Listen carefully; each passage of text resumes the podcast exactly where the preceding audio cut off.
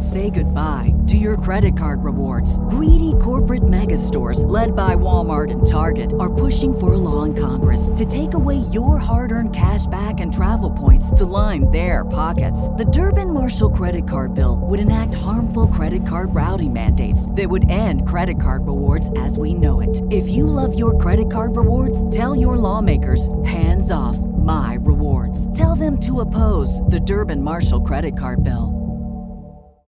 This is the story of the one. As a maintenance engineer, he hears things differently. To the untrained ear, everything on his shop floor might sound fine, but he can hear gears grinding or a belt slipping. So he steps in to fix the problem at hand before it gets out of hand. And he knows Granger's got the right product he needs to get the job done, which is music to his ears.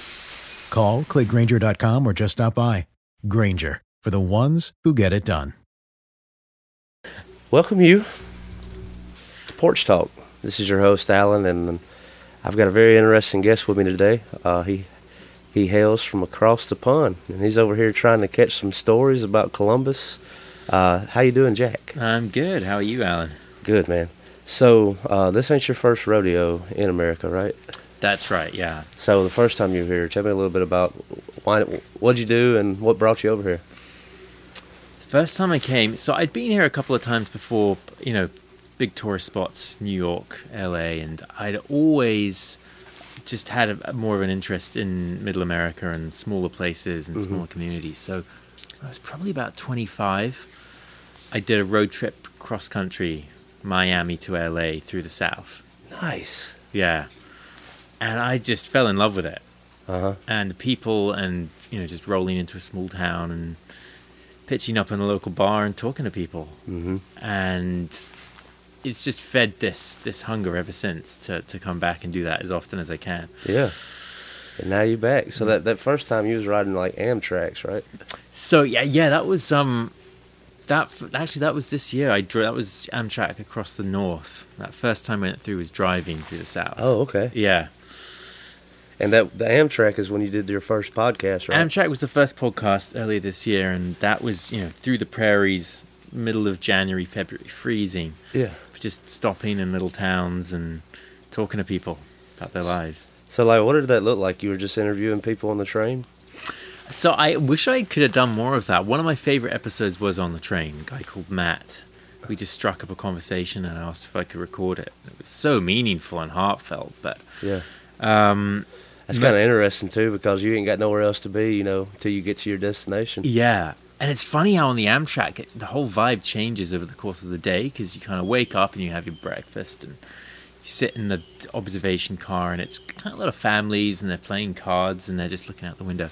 And then when after dark, you know, people just start drinking and yeah. chatting, and it just turns into a kind of party vibe. People all spilling their guts to each other. And, um, yeah, that was great.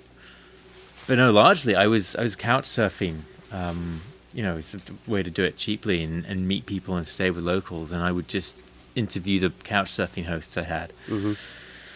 Yeah. And you got back, and uh, th- that podcast won an award, didn't it? It was nominated for one, yeah. British okay. Podcast Awards, Best New Podcast, which was um, crazy. I mean, I was very flattered, but I just thought, God, I want to make more of this. You know, yeah. I love talking to people, and wanted to find a way to come back, and you know, traveling is expensive, and so started looking at ways to do it where I wouldn't have to pay somewhere and to, to stay somewhere, and uh, so I looked at house sitting.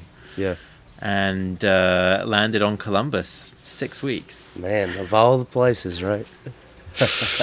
Right, yeah. So what do you make of Columbus, man? The friendly city. The friendly city. Well, it lives up to the name. Um, yeah, we were talking a little bit before about misconceptions. Definitely.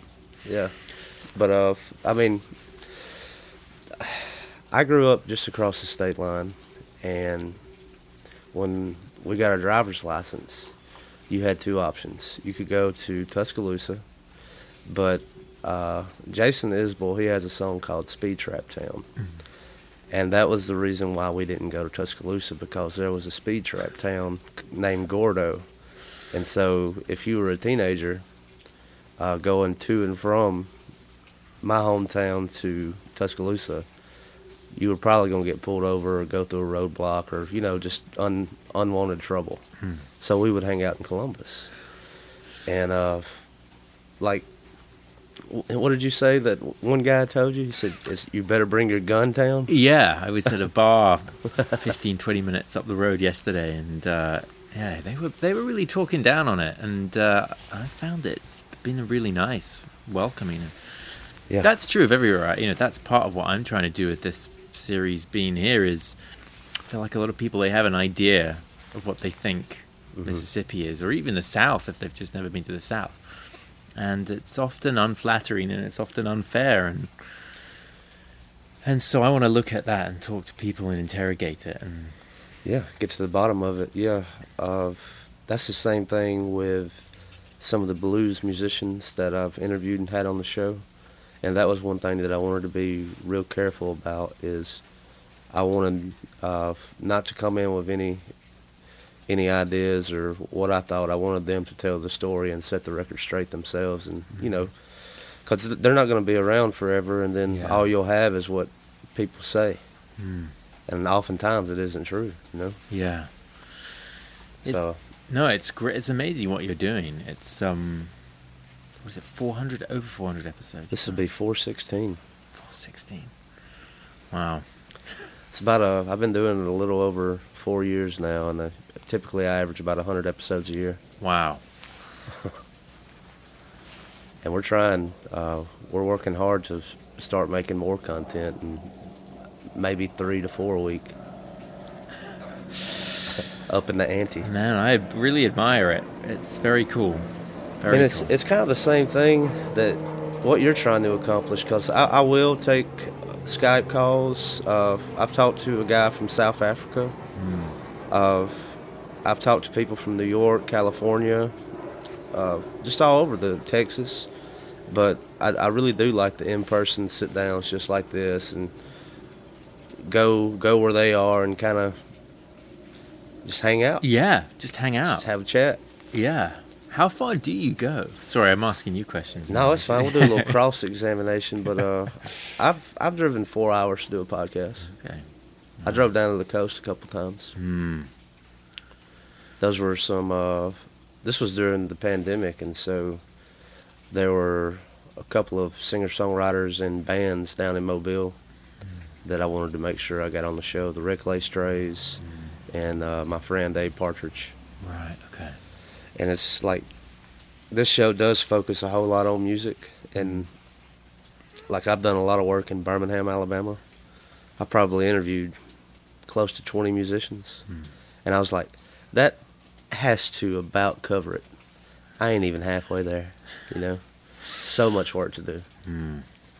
And that's kind of my thing, is like, I'm trying to give everyone an idea of what Birmingham or what Uh, Columbus sounds like, or Starkville sounds like.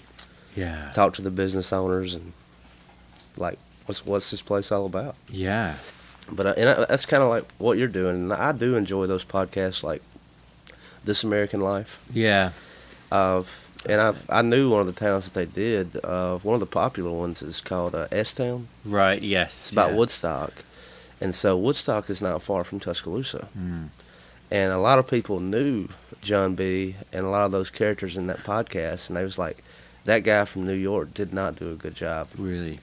He made it He made it sound like it was just a, a racist crap hole mm. town, and it's not. Yeah. It, maybe it used to be, but it's not that way anymore. Mm. And, you know, the I don't know if you've listened to that podcast, but uh, yeah, it, yeah. John B. is, that dude was crazy as a loon, you know? Yeah. And if you, if you just interview those people, then you get yeah you get a great story, but you don't get the full picture. Right. And it's funny, I found being here, even just being here a few weeks, I now have this feeling like a sense of duty or a sense of obligation to Columbus to, to do it justice and mm-hmm. to get the full picture. Mm-hmm. You know, I came in and it was like, I just wanted to talk to different people, get some good stories, but... You know, then I'll hear something from someone else, and I want to. I want to cover every part of it, and um, it's. You're right. You know, it's very easy to just tell one version of the mm-hmm. story, or tell a convenient version, or yeah, one that feeds people's you know preconceived ideas of it. And of course, not all of it is going to be great, but a lot of it, you know, is there is nuance to it. Yeah, exactly, like people that are uh, outside of Columbus, and, you know, they kind of speak negatively of it. And, I mean, you're living right in the heart of it. And yeah. I don't, I don't understand what you're, where you're coming I from. I haven't been shot yet. So. Yeah. Fingers crossed, right? Yeah. So, uh, with what you're working on now, what all kind of type of people and stories uh, are you trying to capture? You're talking to business owners or... So it sort of started out that way. It was a good way to just make pe- meet people, just walk from store to store and just say hello and get start a conversation. And you know, I have I've, so I have met people that way. I interviewed Emily in the bookstore and Fred in the antique store, and, mm-hmm. and what I like is seeing how they cross over as well. So you know, like I I bought this broken watch in the antique store, cracked glass and half a strap. And I thought, oh, I'll take it into the clock watch place on fifth and they can repair it. And then I might try and do an interview with them as well. Mm-hmm. Just see how people's lives kind of crisscross. Oh, yeah. Yes, interesting. Yeah. How did you find out about uh, Munson? I think a couple of people had just told me about it. Mm-hmm. And um, might have been Fred had told me about it as well. So I went in and, uh, yeah, I spoke to Ryan. That was, that was fun. Mm-hmm. But Munson seems to be its real hub. It is. There was a uh, a band from New Orleans. Mm. Uh, they came to town. They were playing a house show here, and the day they came to Columbus, they were a couple of days early, and they just asked some of the locals, "Where's the hub at?" And everyone's like, "Go to Munson and Brothers." Mm. That's that's where you need to go if you want to meet people. Yeah, it's encouraging as well because I feel like a lot of small towns are shrinking. And to see new places kind of opening up is mm-hmm. encouraging. It's the uh, I'm sure you got into it with Munson, but uh, that building, it used to be just an apothecary. Mm. Like some of his wares, like the, the oils and the balms. Mm. And that was all there was. Yeah. And at one point, a church met in the back. And uh, and now you got a full pizzeria, you know, and a beer garden. It's yeah. kind of crazy how the... The business has grown. It really has. It's um, great pizza, great people. Went and watched the World Cup there.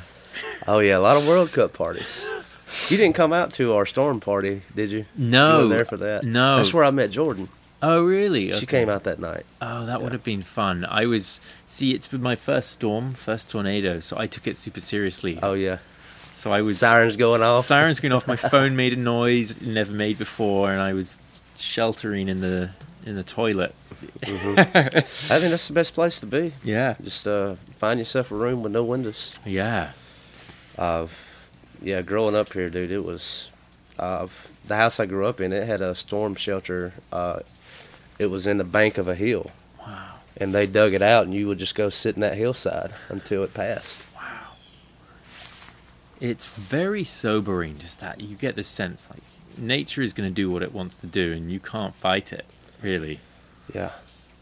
Yeah, y'all, y'all don't have, like, any kind of natural disaster kind of storms over there, do No, you? It's made me feel very lucky. I mean, you know, we'll get the odd storm, kind of wind, fast winds and rain, but not, never tornadoes yeah. or earthquakes. I think that is just specific to this part of the world, too. Mm. I don't really hear about it anywhere else.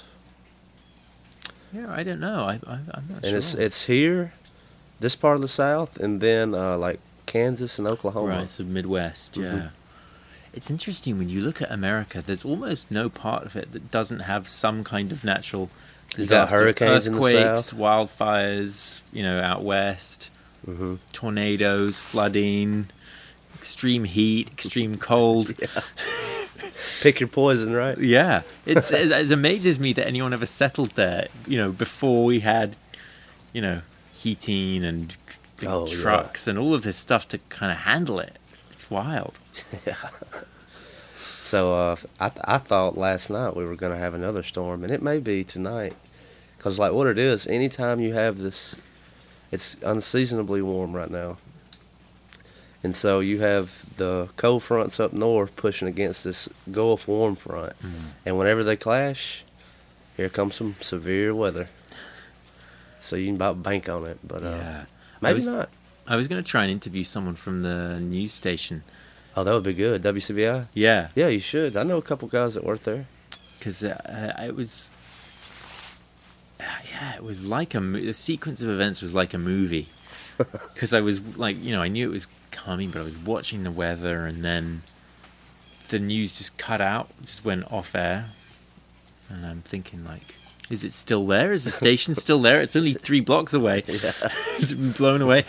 You know, and then the sirens start going in and the phone starts screeching this alert. And I was like, what the fuck is going on? it's, it's wild. Uh, in Alabama, a lot of people watch him here. Uh, he's based out of Birmingham. Mm. He's a meteorologist. His name is James Spann. Right. He wears suspenders. Okay. And if his uh, suit jacket comes off, things are getting serious. If those suspenders come off, you better get somewhere. Your shit's about to hit yeah. the fan. But yeah, like, tell me a little bit about, like, growing up and where you're from. Sure. So, I mean, I'm born and raised in London, England, and that's why people always seem to think, say, like, well, how did you end up here? Why would you want to come here? This must be so boring. And I don't know if it's just grass is greener if you grow up in a big city. You know, I certainly am drawn to smaller places. But, yeah, I, you know, I grew up in a big city, and just, maybe it was growing up on American culture. Yeah. But I always loved watching those films like, you know, Back to the Future, where it's like a small town where, you know, there's the courthouse and the square. And mm-hmm. and so whenever I arrive in a place like this, I I feel like I'm in a movie. I could see that. And I don't know, the people are very, very friendly. But yeah, coming back to where I grew up. So I grew up in North London. Um, anyone that knows London, kind of most well-known place nearby would be Camden Town, which is kind of known for, you know, in the seventies and eighties, it was very alternative. Lots of punk music came out of there, and uh, yeah, you know, London will always be home. I love it. It's a yeah. great city. People should visit if they can. But um, you know, I think I'm now. It's just I'm drawn to, to smaller places, really. Yeah, just talking about that punk scene. Uh, growing up, like I had an uh, infatuation with uh, just music that was coming from there, like. I always had a deep appreciation for uh, that style of music, whether, you know, it was the Stones or the Ramones mm. or, like, all those guys. Like, I I've, I prefer, like, the U K music to United States music. Really? Yeah. That's and it funny. Seems like it's always vice versa, you know? Yeah. You always are really into something from where you're not. I think, yeah. There's something in, in human psychology there, whatever you're used to. Yeah. You seek out the opposite. Um, and it was it's always funny, like those time periods, it's like, uh, you know, you take a band like the Rolling Stones, and then next thing you know, the United States is trying to come up with a band to compete with that, you right. know, and they're, yeah. they're in qualms.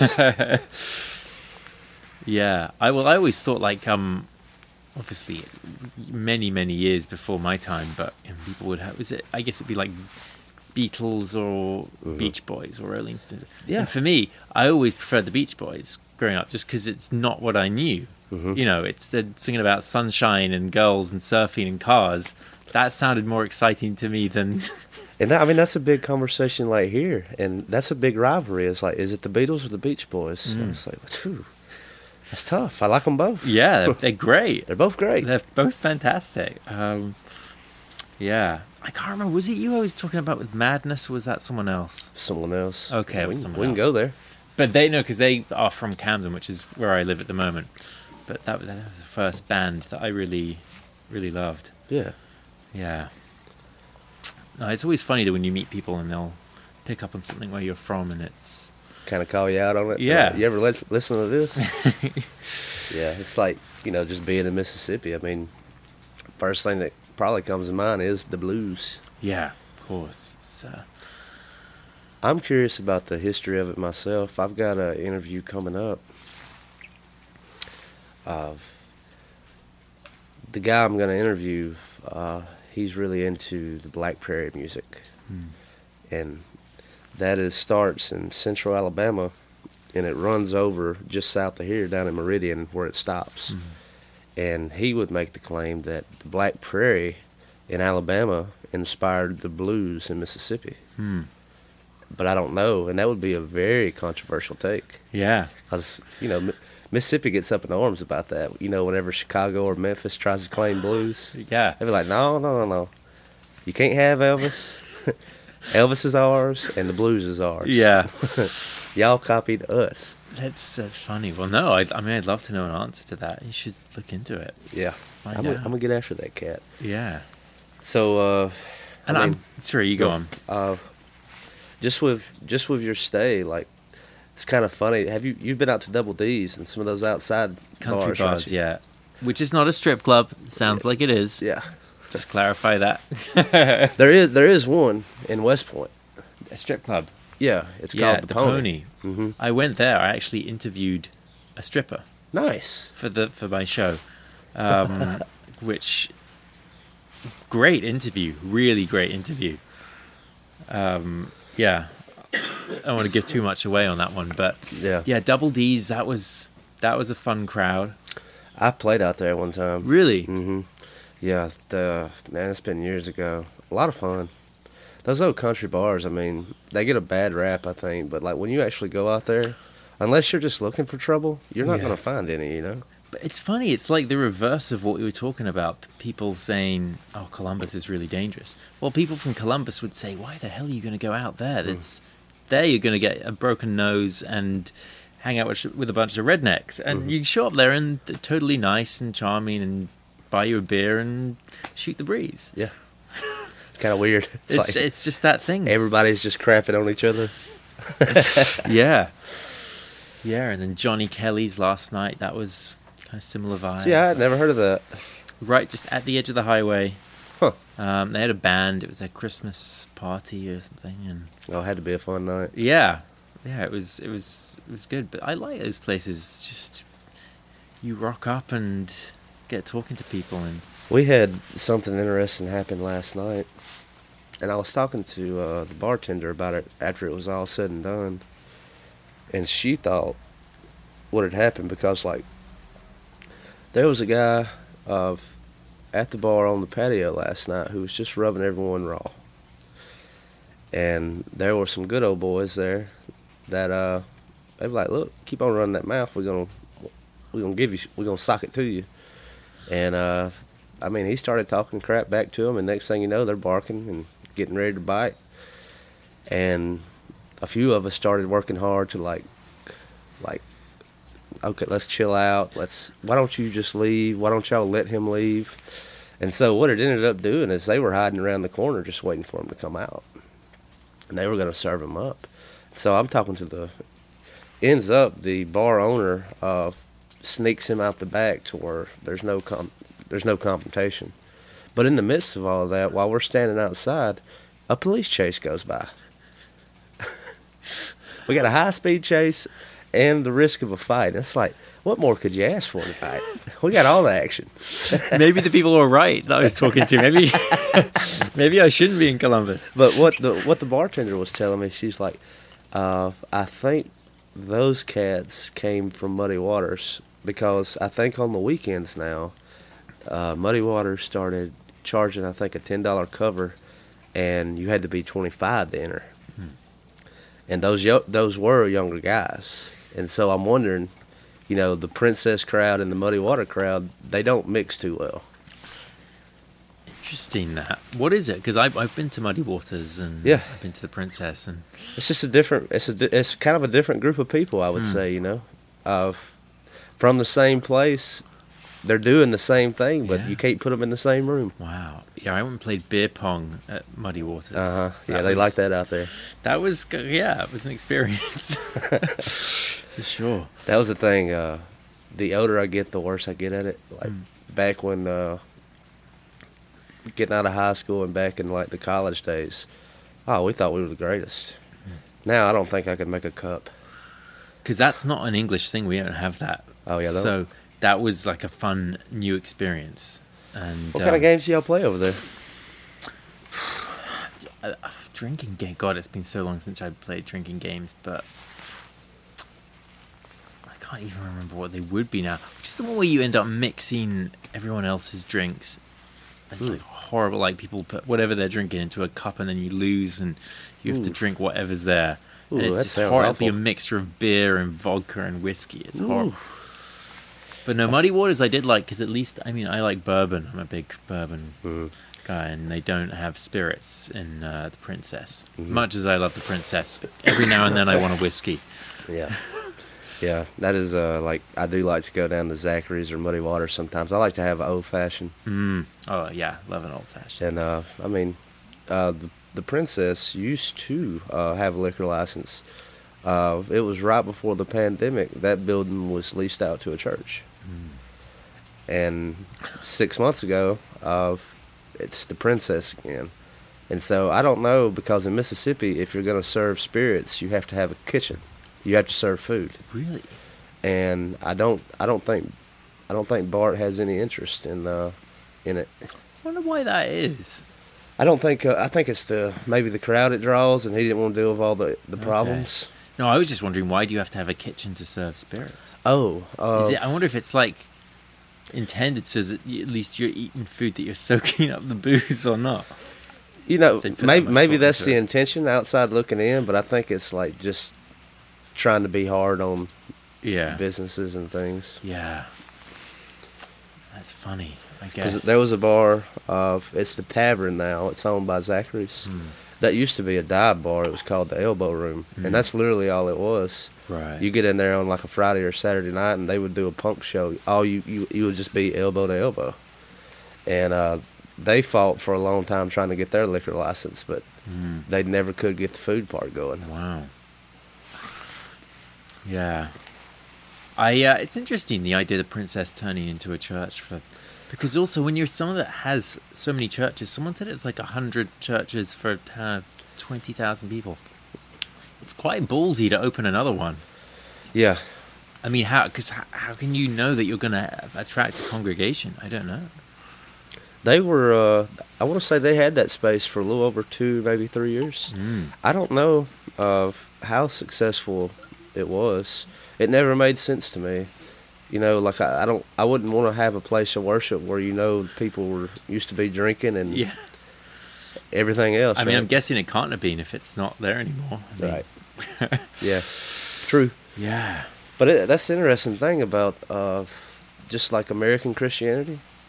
Like, you know, we have uh, Catholicism, and then you have uh, evangelicals, and that's like Baptists, Methodists, and Lutherans, and I mean, list just goes on and on. And now we're at a point to where, like, that was a, a non-denominational church, right? And so that's the kind of the new thing. And I, I guess maybe it was real hip to be uh, renting out the, the used to be bar in town. I mean, I don't know what the drive was. Yeah, kind of crazy. Wow. Yeah. Man, it's pretty uh, amazing just listening to the rain sitting out here. Yeah. I do love the sound of rain. It's a good setup, too. I mean, she's got a lot of uh, foliage out here. Mm. Kind of get to hear it hitting all the leaves and all. Yeah. It's a lot of, and I'm sure you've seen some of it, just taking walks in the evenings. But, I mean, there's some fascinating antebellum homes oh, around here. Yeah. I, I mean, I love the whole porch culture. And I found that even walking, you can walk from the nicest street into a much poorer part of town. And the houses, they all pretty much all have some kind of porch. Mm-hmm. From the biggest, grandest antebellum mansion down to what is almost a shack. And it's like, it's very social. Mm-hmm. And I kind of would love to be here in the spring or the autumn where people are sitting out a little more. Because you just walk by and people, they just wave at you and... Uh-huh. That's a big part of why this show's called Porch Talk. Yeah. It's kind of it it's kind of buying into that, that culture, right? Yeah. Of how did it start? Yeah. Uh, when I moved back from Mobile, the coast,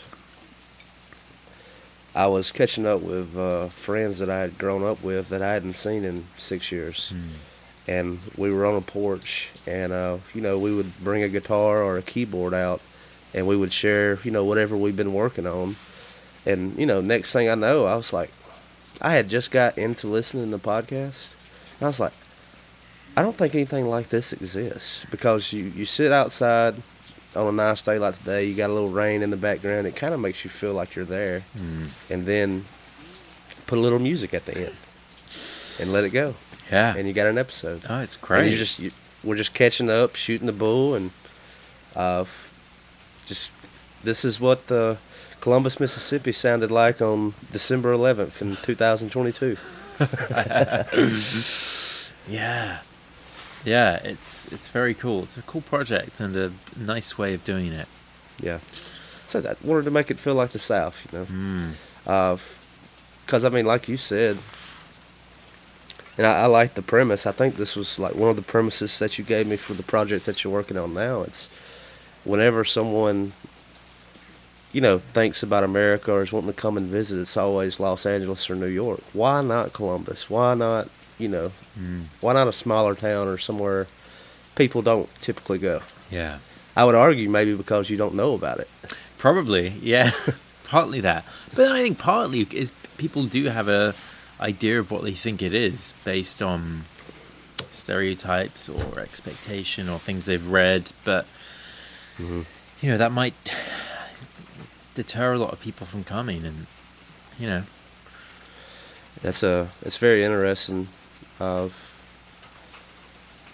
when I get to talking to people, like, from the North with, like, their preconceptions of the dirty, racist South, mm. and then they get down here and they realize it's, yeah, I mean, there's there's some, but it's not as bad as what you would think, and mm. it's not that apparent, you know? Yeah, it's true.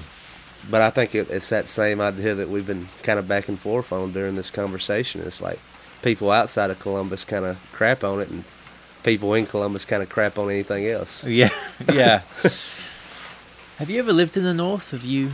Always been inside. I haven't, but I have a I have relatives uh, from Michigan mm. and Oregon, and I have friends uh, from Buffalo, New York, mm. and we'll call and chat, and, or they'll come down to visit. And like the first time my cousins from Oregon came down, yeah, I don't know if they were messing with me, but they was like, "Oh, I didn't know y'all wore shoes down here." Like, it's the two thousand. Yes, we have shoes. that's a, see, that's what everyone says when I, I'm starting each interview I do by just saying, what do you think people that have never been here imagine? And they always say that, that we're running around without shoes. And I didn't even think that was a stereotype. Like, they might say racist. They might say, you yeah. know, whatever. But it that was not the, the stereotype I was expecting. It's hilarious. No shoes. Yeah. Oh, uh, and I'll tell you something else. Like... uh friends up north, like in Michigan, will laugh at us uh, when it gets cold, like in late January mm. or February, and if the roads get a little icy, mm. we don't have the equipment that they have. Yeah. We don't have like the salt trucks. Yeah. And we can't we can't clear our roads like that. And mm. so, I mean, it's out, it's a slip and slide, man. Yeah. Trying to get to work, and a lot of people crash. And, you know, they are just laughing at us, but they don't they don't understand that like we don't have the stuff that y'all have. Yeah, if it doesn't snow that often, it doesn't make any sense. It's the same in England because we only get snow every few years. Mm-hmm. It only lasts a day or two, so it doesn't make sense for us to have all of that equipment. But it's the same. That happens and it just all shuts down. Mm-hmm. So, yeah, and everybody's like, y'all can't y'all can't overcome this. It's like, we're not. We're just not equipped. Yeah. Yeah, exactly. I mean, it, it was it was crazy, like, I think it was last winter in Texas. Uh, I think Texas is one of the states that has their own power grid. Right. And a lot of it's run by, like, the wind turbines. Mm. And the wind tur- it got so cold, the wind turbines froze up. And so Texas went without power for, like, a, a week or two. I remember it dropped down really cold, didn't it? No, mm-hmm. It never gets that cold in Texas. Yeah. yeah. And wow. so, like, that really made them rethink, like, their energy and their power grid. Is like, okay, we've got to do a better job if this right. ever happens again. Yeah. It's interesting. uh, well, what about, uh, you got your uh, your brother coming over soon. Yeah. Uh, is this going to be his first time in America? First time in America. So, I mean, what are you what are you thinking? What are you what are you going to show him? Are you going to let him call some shots, or are you just going to you going to just show him? Well, that's I think yeah, it'll be a, a bit of both. I like my favorite kind of trip is where you have a end point but no particular route. You can just itinerary. Take, yeah. And so he's flying into in and out of New Orleans, and we just got two weeks to kill. We were going to do a loop around the South, start and end there, and just see where, you know, I, that's what's great about road trip. You can just say, do I want to take a left or a right? Uh-huh. It, you know, it's up to me. Flip a coin. Flip a coin, exactly. and um, and yeah, we wanted to hit some juke joints and some blue spots, and uh, yeah, that'll be great, man. Uh, and hopefully he'll come over, you know, with his preconceptions and stereotypes, or you know, whatever else, and you know, you'll, you'll have that little mind blown, you know. Yeah, and I'm hoping that, you know, I think a lot of people, they might go to New York or L A or San Francisco first, and then if they come back, they'll then they'll maybe go somewhere a little, uh, you know, somewhere in the middle. But so him coming here first, I kind of wonder what that will do for his perception of it, and then if he ever goes, yeah, to New York, to, or yeah. You know, I remember someone saying, I can't remember who it was, that like, Mississippi is the most American of the states in some ways. I've heard that said. It's uh, it's one of the most conservative states in the Union. Really? And, like, more left-leaning people in politics say that it's kind of caught in the Stone Age. I mean, that's what conservatism is, right? Right. It's, like, trying to keep everything the same. Right. And so uh, it's, like, with... Uh, Uh, breweries for beer. Mm. The laws have just recently uh, loosened up here in Mississippi, and some of the best beer is made in this state. There's a oh. lot of great breweries in like Hattiesburg yeah. and uh, down in Biloxi. Mm. A lot of great breweries. And I mean, Alabama is the twin state. Right. Same thing. It's they say it's lost in the Stone Ages. It'll never catch up. But I mean, uh, we're about to have... Uh, legal marijuana for uh, medical use. Okay. Uh, I mean, so I mean, slowly but surely. Yeah. It's small, small steps. Yeah. No, it, it is, and I think you do find people. You know, especially after COVID, people moving out of big cities and seeking out places with a lower cost of living and huge, you know.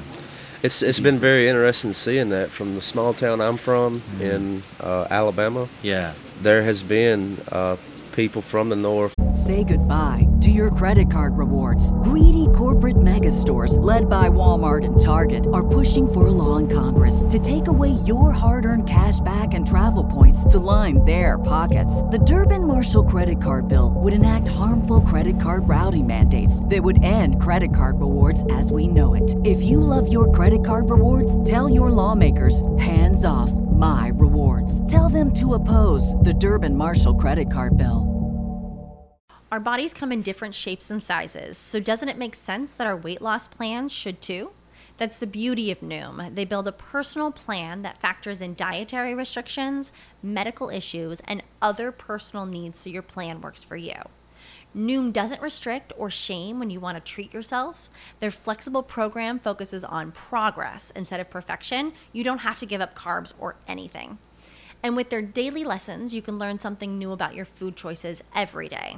After just a few days of using the app, I learned how to recognize cues for overeating and how to choose the right foods to feel full. Stay focused on what's important to you with Noom's psychology and biology-based approach. Sign up for your trial today at noom dot com. That's N O O M dot com. And check out Noom's first ever cookbook, The Noom Kitchen, for one hundred healthy and delicious recipes to promote better living. Available to buy now wherever books are sold. Coming from big cities, mm-hmm. that, you know what, I can come to this little town, uh, buy a house for a fraction of the price what it would cost there, yeah. and I can retire.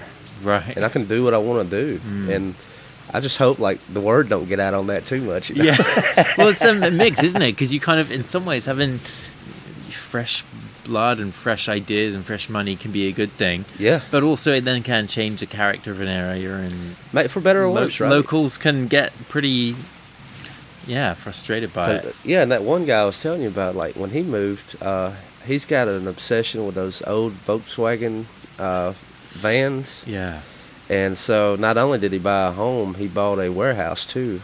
And he filled that warehouse up. He's got like thirteen. And I'm like, my God, man, you were just sitting on a gold mine because everyone loves those things, you know. Mm. Very iconic. Yeah. uh, Ryan's got one, Munson. Yeah, in fact, we did that interview in his van. Did you? Yeah. Great. Yeah. We used to do uh, sh- festivals and shows out of that thing. Yeah. And oftentimes the people would come up to us, not really interested in the product. They were trying to buy the van. Interesting. Because we would work out of it. Yeah. Know?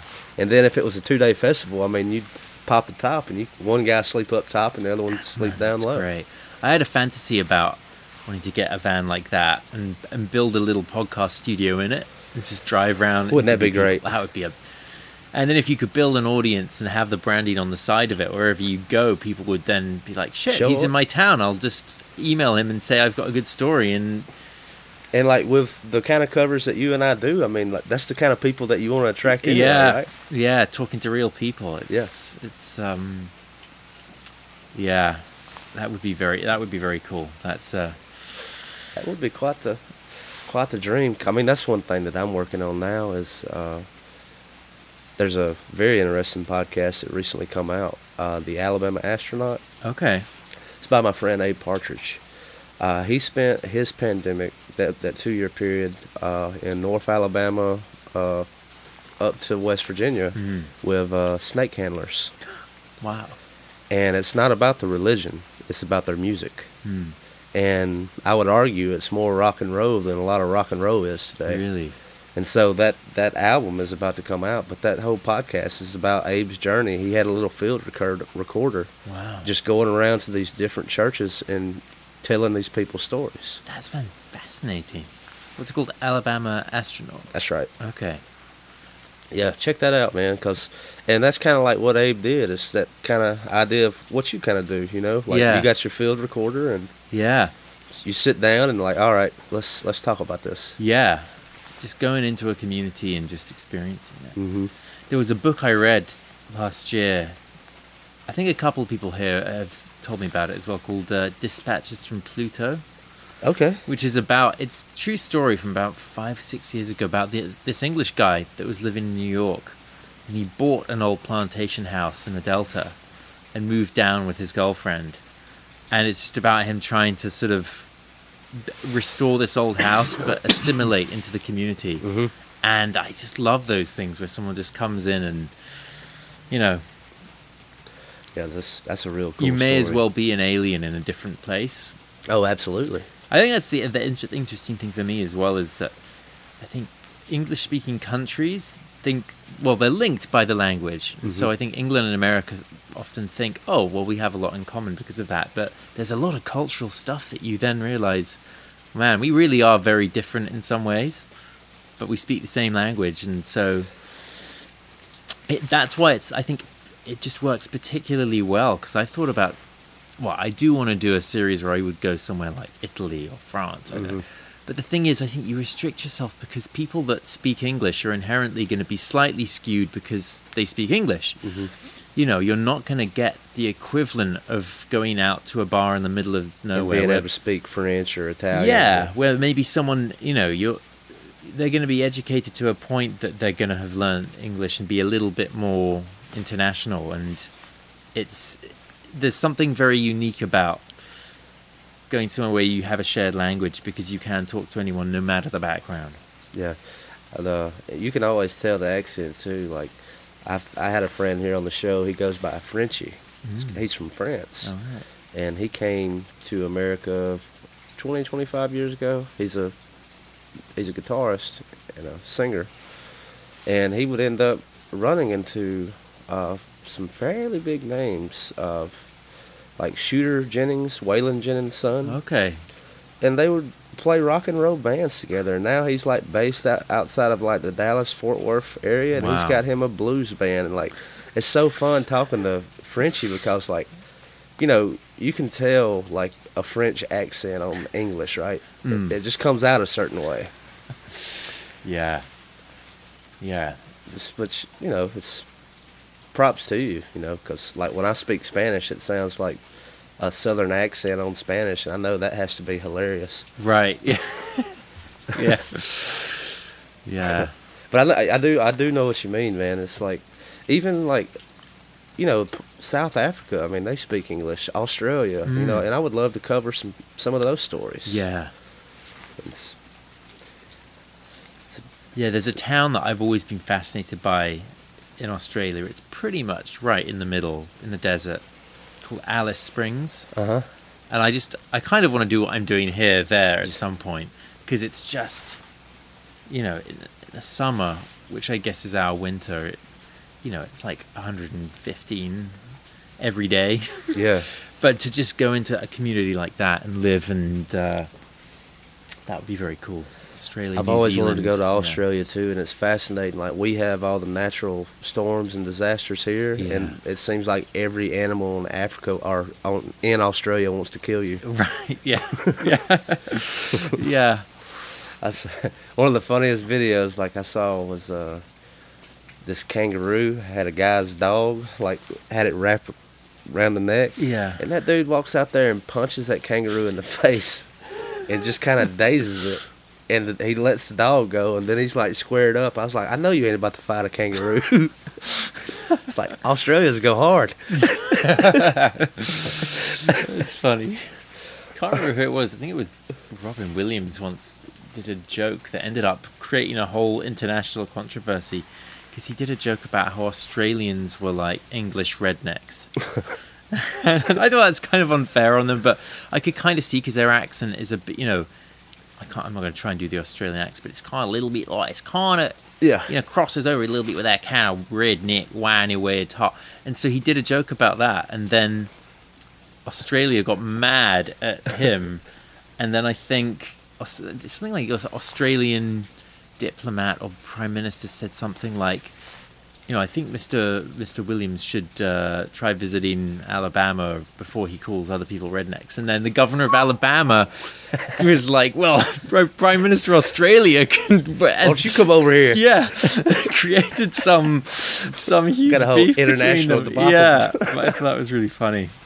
Yeah, we, Alabama does get a... It gets a bad rap. Mm. I know that, like, just on a, on a world perspective, like, I think that is the capital of people thinking redneck. Right. What was interesting, though, because I want to talk to you about this, and I've been trying to talk to some other people. I did this last night, and in, in Double D's as well, was I'd pitch up at these places, and they'd say, man, man, what are you doing here in some redneck bar? And I thought it was interesting they described themselves as, yeah. as a redneck, because I feel like that's often used as an insult towards other people. Some so people for, own it. For some to own it, yeah. It's almost like, I'm going to call myself that before you you do. Mm-hmm. I'm going to go ahead and own up to it, yeah. Yeah. It almost, I mean, I don't really want to draw the comparisons, but it almost felt a little bit like how some, not all, but some African Americans would and adopted the N-word mm-hmm. in their own community. And I kind of wondered if it was like rednecks doing the same thing of like, okay, here's this thing, you might call me that, well, I'm going to call myself that. That's quite the observation. I think I would agree with that. I, I think it would be that because, I mean, just with the origin of the N-word, it was meant to be a, a put-down. Yeah. And then next thing you know is the culture picks it up, and then they just kind of, it's their word now. Yeah, if if we if we use it and we take the power out of it, then... Yeah. Uh, kind of turns it on its head. Yeah. That's yeah. That might be that might be it. I want to talk to some rednecks about that. Yeah, but, uh, yeah I, I'm from small town Alabama, but and I've been called a redneck a lot because of where I'm from. But I would never really identify as like being a redneck. I mean, look at me. I got a computer. You've got shoes. Yeah, I've got shoes. I mean, I'm well on my way. Yeah. um, no, it's it's interesting, and yeah, I it it is. Or it's just the self-awareness, I guess, people have as well. Yeah, yeah. I mean, but that that that is wild. Like they would, they called they called it what it was. That's how they described it. Their own place. Yeah. Jeez. Because, like, you know, when I when I think about Muddy Waters, I kind of think of that as like it's it's the redneck bar in town, mm. or even like, you know, when I think about the Princess, you know, it's it's more inclusive to all walks of life. Mm. Uh, Munson draws a certain crowd. It's right. like your, I think, more creative types. And, yeah. Uh, I don't. Uh, I think Enneagrams, eights, like the real creatives yeah. and the business-minded. Yeah, it's. So each place kind of draws its own. I think it's often because also I think redneck has that connotation with being, I don't know, like. guns and trucks and I don't know, that's, you know, that's the stereotype. Yeah. But often you meet those people and it's like, well, I do have a truck and I do like shooting, so yeah, yeah, I'll call myself I call myself a redneck. It's fine with me. Yeah. um Yeah, I, I, it's it's been interesting for me because I've met a lot of people in Columbus, and you know, a town, even a sort of smaller town in a in rural Mississippi, is going to have a different view to the people in the countryside. So I'm trying to get the full perspective because, you know, the town is going to be one aspect and the country will be the other. But it's been a bit harder to find those people or find them willing to do interviews, you know. Yeah, that's what I was wanting to tell you about Michael's uh, on the east side of Columbus. Mm-hmm. And so traditionally that would be uh, a motorcycle bar. Right. So you would definitely get like a different piece of Columbus because there is a motorcycle community here in town. Really? Mm-hmm. And uh, and also it's like a sport bar where you can go to watch watch your sports, or you can shoot pool, darts. Mm. And so uh, a lot of different walks of life hang out there. Mm. I sometimes wonder if people are just more guarded about saying what they think, cause they, especially if you have a microphone, they think you're going to misrepresent them or you're going to put it out of context. And, you yeah. know, I get it. It's one thing that I've been really trying to do, like, you know, with my, I'll, I'll leave the coughs most of the time, but like I try to, I don't really edit mm. anything. Just, just let it, let it all go. Yeah. Let it all stand. Yeah. Cause when you get to chopping and screwing with a conversation, you really can You can you can make it... You can, yeah, really change the whole tone of it and mm-hmm. what people meant by it. And I found that's a trick, because I, I do edit mine down, but then I'll send it to people before I put it out and say, look, are you happy are you, are with, you this? Cool with this? Yeah, have I... And, and often people will say, oh, but, you know, there was something else I added. Could you put that back in for a bit of context? And I will, because I don't want people to feel like I've misrepresented them. And if they say they don't want to use it at all, I won't put it out. You know. It's... Yeah. What have you uh, What have you found, like, just within Columbus, or like going in and out to those rural areas, like just with? Uh, have you seen any racism just open? There was one bar I went to where, yeah, I, I mean, I overheard a conversation and they were throwing around the N-word, and I was like, feels. Yeah. yeah, this felt very uncomfortable. Yeah. And that was the kind of extent of it. Maybe, you know, it's more, maybe there's more, it's more polished. Maybe they are, there are, there could have been people I've met that might, you know, have those feelings and they haven't shown them to me. But it seems to, so far in Columbus, have been pretty, been pretty good. Yeah. And it's a predominantly black town. Really? Mm-hmm. Yeah. And I was talking to someone about, I've just been walking around exploring, and some people would say, well, I wouldn't go down to that part of town if I were you, and everyone's been really nice so far. It's I take that with a grain of salt, because yeah. you know, whether it's daytime or nighttime, uh, I like to walk the streets. mm. Of I have I don't really have a street that I avoid.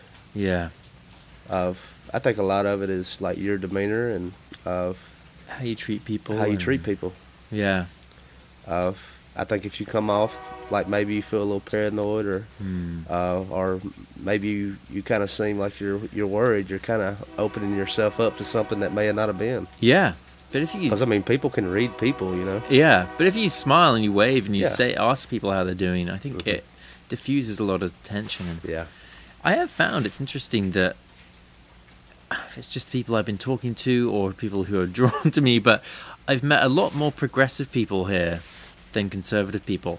Mm-hmm. And I know that there must be conservative people about. I mean, I looked at the sort of, out of curiosity, the election map before I came. You yeah. know, it seems fairly fifty-fifty. But yeah. I don't know if it's just that conservative voices are more guarded now, or if that's a sign that... I that think the, they do feel that way. The town is is becoming a, uh, more left-leaning. I don't know. I think that... Uh, conservatives, they are a lot more guarded, especially on social media. mm. Especially with like everything that we're beginning to find out about the Twitter files that Elon are releasing, like uh, right. it was it was on both sides of the political spectrum, but it right. did seem to lean heavier toward attacking the right right and so like even in public now, I, I do believe like conservatives are a ho- they they hold their cards very close to their chest. And I, I think they feel like they have to. I think they feel persecuted. Right.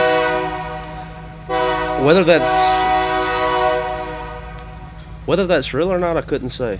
Uh, I don't know if I I don't know if I believe it, but I, I would say that they, they certainly feel that way. It's interesting. And it's, but it's also interesting that they feel more, God, and I don't know if that's a sign. You could say that that's, they feel more attacked, or that they feel more. Is that train gonna... She's going in there. We'll give it a minute. Yeah. What time is it, by the way?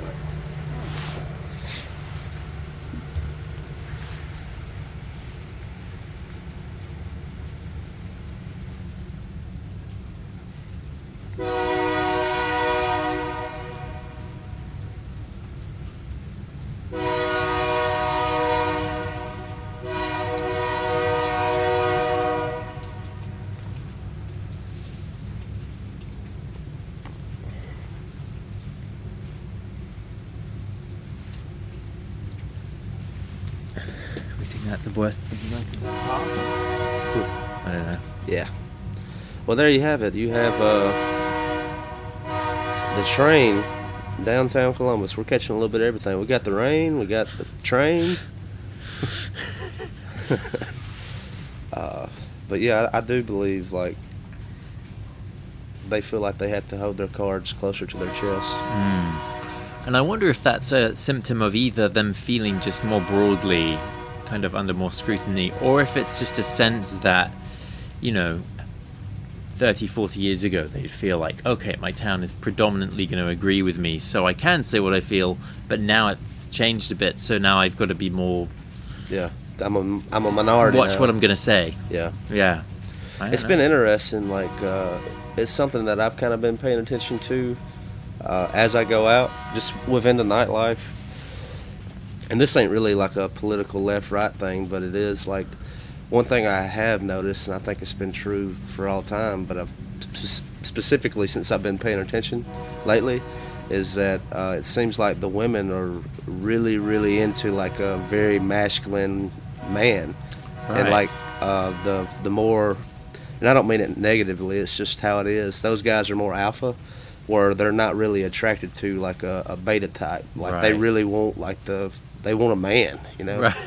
Uh, And that's been interesting to see because uh, I think men, especially uh, here in America, have been emasculated for years. eighty-five percent of divorces are filed by women here. And uh, I'm, I've been real curious about, like, when I'm out and about and just seeing how things shake out with people trying to hook up and, like, what what are they into and... what attracts them and what do they find repulsive and just feeling all that out. Interesting. Because it, it's it's it's the the dating pool and the nightlife is uh, very interesting in this town to me. I haven't I have not figured it out, and I've been here for most of my life. God, you could do a whole series just on that, really. Dating in a in a small town. yeah. Yeah. I mean, it's it's not. I don't think it's a hard thing to do. I think all you have to do is ask. But uh, yeah. Uh,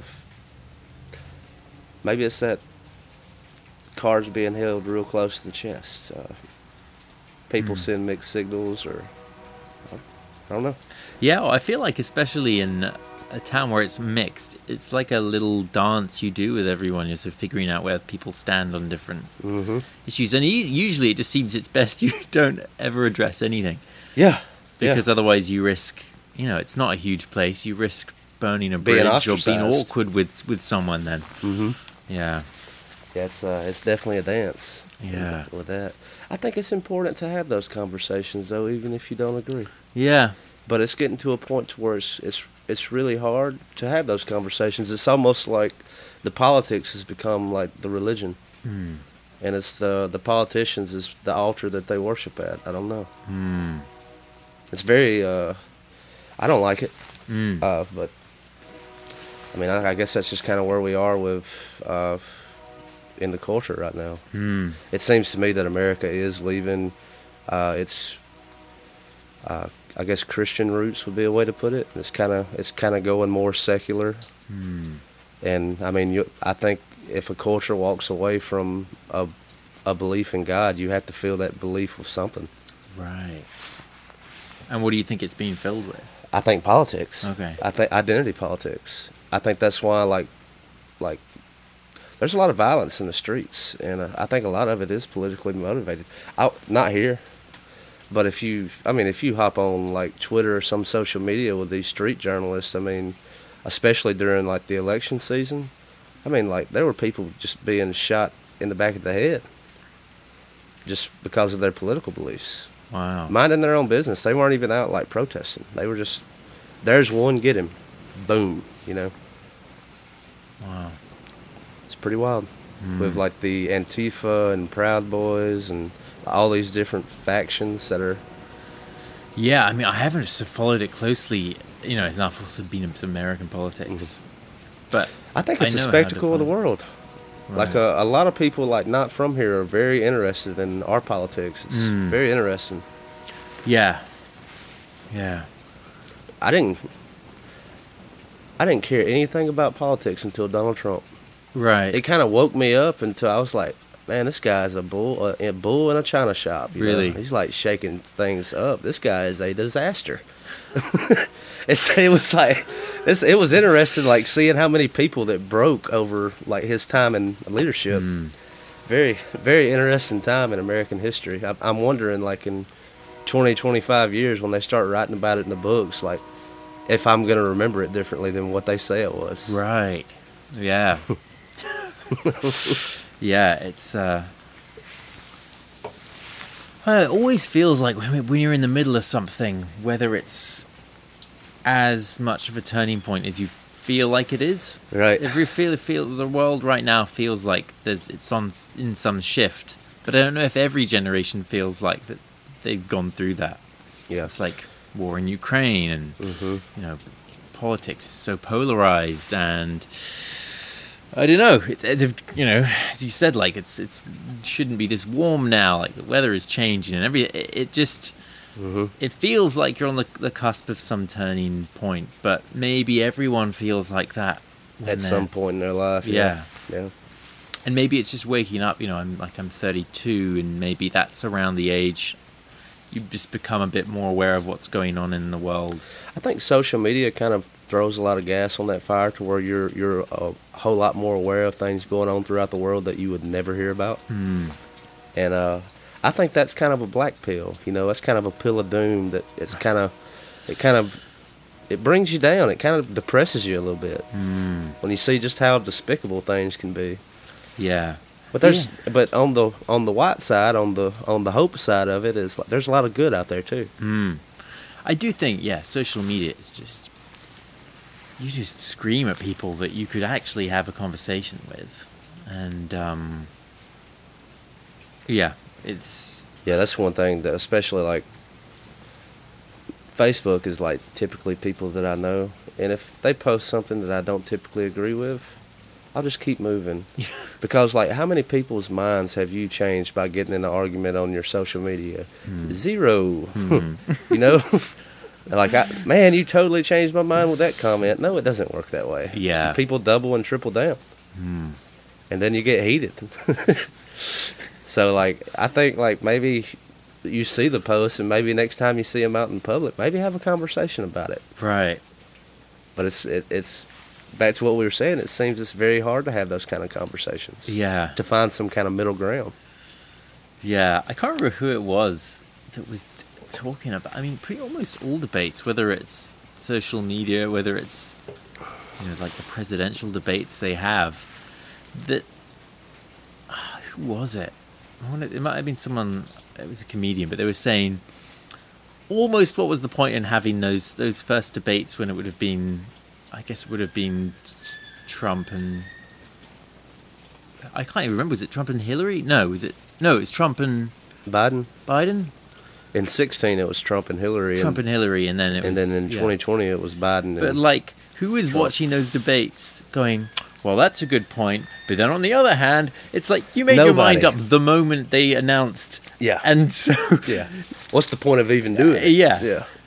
Who's there with their notepad going, well, that's a good one. I think I think it's more for, like, the independents, the people who who are not uh, blue or red. Right. Like, There, I mean, and there are people who, mm. you know, well, I don't know. Let me, but I think that that is the population of the vote that typically swings the country one way or the other. So, uh, I mean, those people and their votes are very important. Mm. So that would be the, and I'm talking like fifteen percent of the population. You know, you're not, but they do exist. Yeah. But that comedian does have the point because most people already have their mind made up. Mm. And it, you, I mean, you could be like a, a turd, a polished turd, running against a ham sandwich, and like, I'm taking a turd.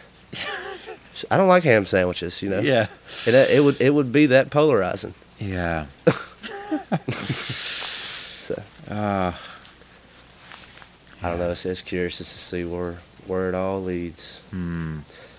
But I mean, like you said, it's.